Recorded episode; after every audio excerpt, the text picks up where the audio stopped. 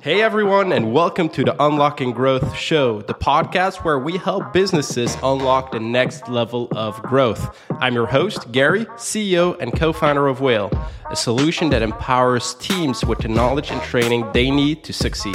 As an entrepreneur, I understand the challenges of scaling a business, and I'm excited to share my insights and those of my successful guests from around the world to help take your business to new heights. So sit back, relax, and get ready to level up your business game with Unlocking Growth.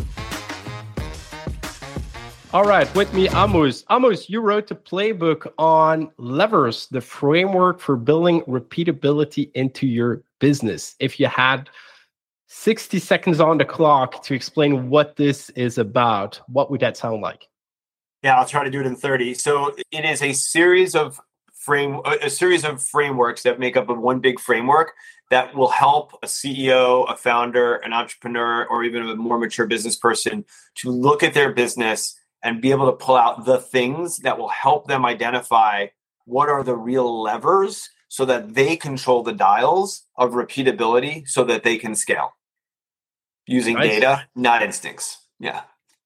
Perfect. Very short and to the point. Yeah. I like that. So you already put that into my second question, but who did you originally intend to help with this playbook, with this book, and people who still want to read it? Well, what can they expect from an impact side of things? Yeah, I'll take more than 60 seconds for this one, maybe like 2 or 3 minutes. I have a fundamental belief, and I talk about this in the book, that while every business wants to reach the broadest audience that they can eventually, it is really important to start with a really narrow and specific focus. And so broadly, I will talk about in a second who I think we impact or who we can impact. We wrote the book for founders that are pre-Series B. Okay. And really pre-Series A, even, you could say. So earlier stage founders, they're the target, if I wrote it down, would be someone who has a business that's up and running and there is a little bit of things happening, but I wouldn't call it momentum. I would say they have a lack of understanding of repeatability. They want to learn what that is. Okay. Now, that is who we wrote it for. Those are the words we tried to write them for them. But really, the impact is broader. So we've worked with companies who are earlier stage, who are just figuring out, I have this idea, how do I turn it into something? And we worked with companies that are doing 50 million in revenue, but they don't understand aspects of what they're doing. They're flat. How do we grow? How do we not shrink? So that the frameworks work, but we wrote it specifically for that earlier stage, really right pre-Series A to right pre-Series B stage. It's like the sweet spot. And the impact of the book, the impact is very similar across, which is we run these businesses, and more today than ever, there's so much information and data. And it's in just society, it's really easy to get distracted by a shiny thing or a belief, or if you have just the slightest bit of insecurity or lack of doubt in something. So what the book is designed to do is to help one really get focused on what matters, but not just from instinct. Like, why do I believe something matters? What is the data that I can collect? And the most important part of it is, once you do all that, to then build a plan based on the information you have and the information you don't have that you still need to get, so that you can find the levers in your business to become repeatable. And I think an important point here is, like, a lot of people use the word repeatable and scalable as synonyms. They are not. They are very different steps. You find repeatability and then you scale. If you scale before you have repeatability, you will inevitably scale the wrong things and break and likely fail. But if you understand what's repeatable, then you know what you can scale and how to scale it, both from an operational and a cost-efficient way. That's awesome. We spoke just a little bit earlier before hitting record, and the similarity with what we're doing, obviously. And we're kind of in this zone after businesses have figured out what you teach in your book, right? Like, you need to find that repeatability before, obviously, building your playbook, sharing that with your team, and then go on that scaling momentum. I like that this is out there for businesses still finding that sweet spot to hitting momentum. I'm with that. For us, a playbook is something that gives direction, something that helps people take action. I know you've got 6 things for us today that whoever is listening can utilize to really go and work on finding these levers. What are those 6 things, and what are some of the practical steps that they can take away? Yeah, I love the question. And let me start it with this. If we have a lot of reviews on Amazon, and they're really, really high rated reviews. And one of the constant themes in the reviews are, this is a book you do, not a book you read. Because of exactly that, I bring it up for exactly the question you said. So like someone could pick up the book and probably read it in an hour or 15 minutes. It's not a long read, but you don't get any, you'll say, okay, now I understand what I have to do. But what you're really doing, and I'll get into the 6 things, is you're going chapter by chapter. And what we have created is a step by step, go do this. So when you actually go do the work, it's a lot of work. It's a lot of work. You're trying to build a business. It's a lot of work. So the book is a 5-chapter book, and we talk about it as a 5-step process. There are 6 things. When we wrote the book, we made a decision. The 6th thing, which comes first, we put in the appendix in the rear because it's the only thing that's not data-driven. Okay. It's the only thing that's from your heart. But it actually all starts with that. So when we write about it, even though it's in the appendix, we say, if you don't have this, go back to the beginning and do this first. So the first thing is, as a founder, as a CEO, as an entrepreneur, wherever you are in your journey, you have a mission and your vision in your head. That's fine. But if you're not out there talking about it, if your staff doesn't know it, if your customers don't know it, if your investors don't know it, then it is impossible to get everyone aligned for all of the rest of the work. And everything else, like, you may be directionally like in the right direction, but no one's actually going in the same direction because no one knows where you're going. So getting that articulated vision and mission out there, they don't have to be eloquent. I'm not talking about the perfect words. I'm talking about something that will describe. So you and I know we're both headed to California. We're both headed to LA. We're both headed to Disney. We're not just going swirling in circles, going somewhere west. Okay. Starts with mission, vision. The second thing is, or the first part of the data-driven part is, who do you believe your customer is, and what is the data you have to prove you're right? And I talk about that as your W3. So who is your customer? What do they buy from you? Not what do you sell for them to them, but what do they buy from you, and why do they buy it? And so answering those 3 questions, or having a theory on how your customers will answer those questions, is critical. And one of the things that I really encourage founders to do, especially when you're earlier on, is to get narrow and specific. Like, you're not looking at your whole TAM. You're not looking at the whole total addressable market. You'll get there when you get it right. Start with the person you know will say yes. Can you identify, if you had 100 people that had the exact same attribute list, they would say yes, you are on the right track. Because when you have that, now you can start to play with it. So we're trying to collect data on who do we believe our customers, who are they, what do they buy from you, why do they buy it? So starting with data around customers. Next is data around business model. I call it finding your revenue formulas. This is step 2 in the data part of the process.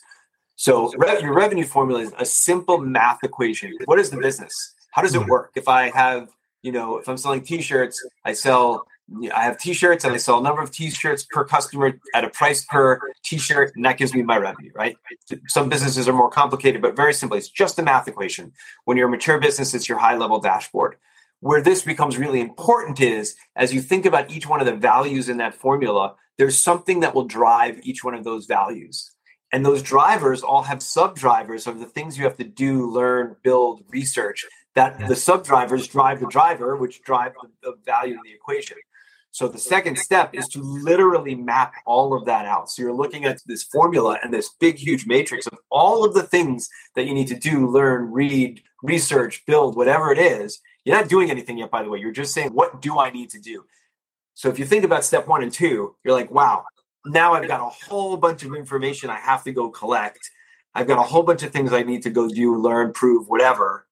That's a lot. How do I make sense of it? Which brings us to step 3. So we've got this framework called validating assumptions, which essentially allows you to look at all of this and figure out really quickly and simply, how do I validate it? And we basically put all of that into 4 quadrants. It's high priority, low priority, validated, and unvalidated. And then we look at the validated high priority. You're working on that. That's the stuff that you know in the business works. Now, that may change, but right now we know it works. We've got validation. And the high priority unvalidated, this is the stuff that if it doesn't work, if we're wrong, the business will fail. We need to go figure out how to validate it. Doesn't matter the stage. I don't care if you're a billion-dollar business. You're still going to have this, right? This is the stuff you're working on. And anything below the line, you shouldn't be working on. And if you are, you have to reassess your priorities, right? Why am I doing it? So now I've got lots of data around customer and business model. Now I've prioritized the work that needs to happen now and next. The fourth step is, okay, when I start to do the work, how do I know that I'm heading in any direction, much less the right direction? So we have a KPI structure, and I like using the term KPI versus OKR here because we are really looking for key performance indicators that something is going to work, that we will be able to start to predict the future. And so that's the thought process behind the KPI structure, a framework that is meant specifically for this process. So once we have all that, those are the first four steps, not including the mission vision. The last piece is, what do you do with it? And what we have is we've developed a framework and a methodology that is building a forward-looking financial model. It takes a lot of work. You do not have to be a finance or an Excel expert to do it because you've actually done all the hard work already. You just have to put it into an Excel spreadsheet. That model becomes the blueprint for what you think, how you think the business is going to work. Now, it may or may not actually work that way, but now you have a blueprint for what you need to go do. And you can literally pull from your model your plan. What am I doing this week? What am I doing this month? What am I doing this quarter? And like, I look at enough models like this that I don't need to know the rest of it. I can look at a model and say, oh, so you're telling me your customer looks like this, your revenue formula is this, and these are your priorities, and this is what you're trying to prove this month, this week, this quarter, whatever. Is that right? Yes, great. Let's go. Let's do that. And then you use the model as a way to say, okay, are we actually doing the things that we thought we would do? And are the outcomes what we hope they would be? If the answer is yes, great, keep going. If the answer is no, whether it's better or worse, now you have more information so that your crystal ball that you're trying to create becomes more and more clear over time. Those are the tactical steps. So what is the biggest difference between step two, where you speak about defining your revenue formula and you've got your drivers and sub-drivers, and then step four, talking about KPIs? Like, they're both metrics, right? But what's the difference between the two of them? Awesome question. So you think about one is there. It's not quite this, but you think about revenue formula is what are the inputs? Mm-hmm. KPIs are how am I measuring the inputs or what are the outputs? Okay. So they're it's a step thing. So you're saying, okay, revenue formula, here are the things that I'm going to go do. And the give us an example, like a yeah, sure. I'll try to give you a real, there's way more complicated ones. I'll try to give you a really simple one. So let's just say for that t-shirt business, right? Like I sell t-shirts, I sell a certain number of t-shirts per customer at a certain price, and I make revenue. So in order to sell t-shirts, one of the drivers is going to be marketing, right? Mm-hmm. One of the sub-drivers of marketing could be ads on Google, right? Real simple, right? Search ads on Google. So now I know search ads on Google are the thing that I'm going to test because I believe I have an assumption that it will help me drive sales. The KPI is, or the KPIs are, what are the metrics I'm measuring to know whether or not I actually can sell t-shirts and sell them profitably or at the right amount of cost, at the right volume. Those are the measurements of the sub-driver and the driver. That makes a lot of sense. And so if I had to summarize, because I was doing the mental exercise while you were speaking about what are we doing today with regards to this model. And obviously, the one thing you start off with, like your purpose, we call it, others call it mission and vision, having that clearly communicated internally, but also externally is obviously, we actually had a podcast guest about this where we talked about purpose is the Uber strategy. It all definitely starts there, and something that we tend to every year over and over again with the entire team redefine. Like, are we still 100% sure this is also the right articulation of this purpose? It comes down to these small words about, do we really feel that this is what we stand for? So doing that over and over again is something I felt like we've did, and I can definitely suggest doing on a regular basis. And then defining your customer set, I definitely feel a pain there. We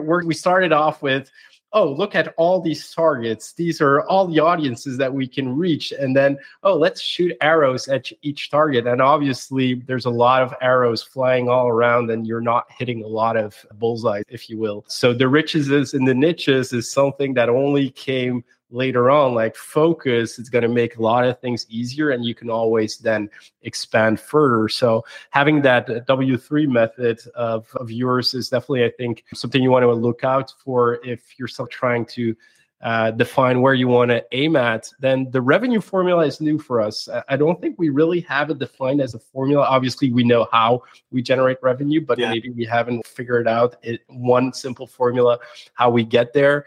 And then drivers and sub-drivers, ultimately, I see it as what are all the different strategies and all the different things you can do to drive that formula up. And in the beginning, there are going to be mostly assumptions, but we call that the backlog.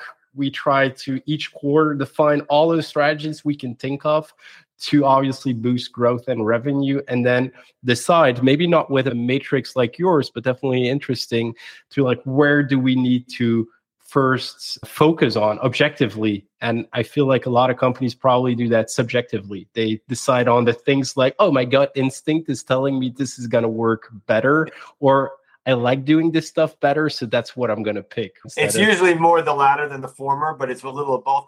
And I think I do really believe that like our gut should drive our thought process and the direction of thought, but really it's the data that should drive execution.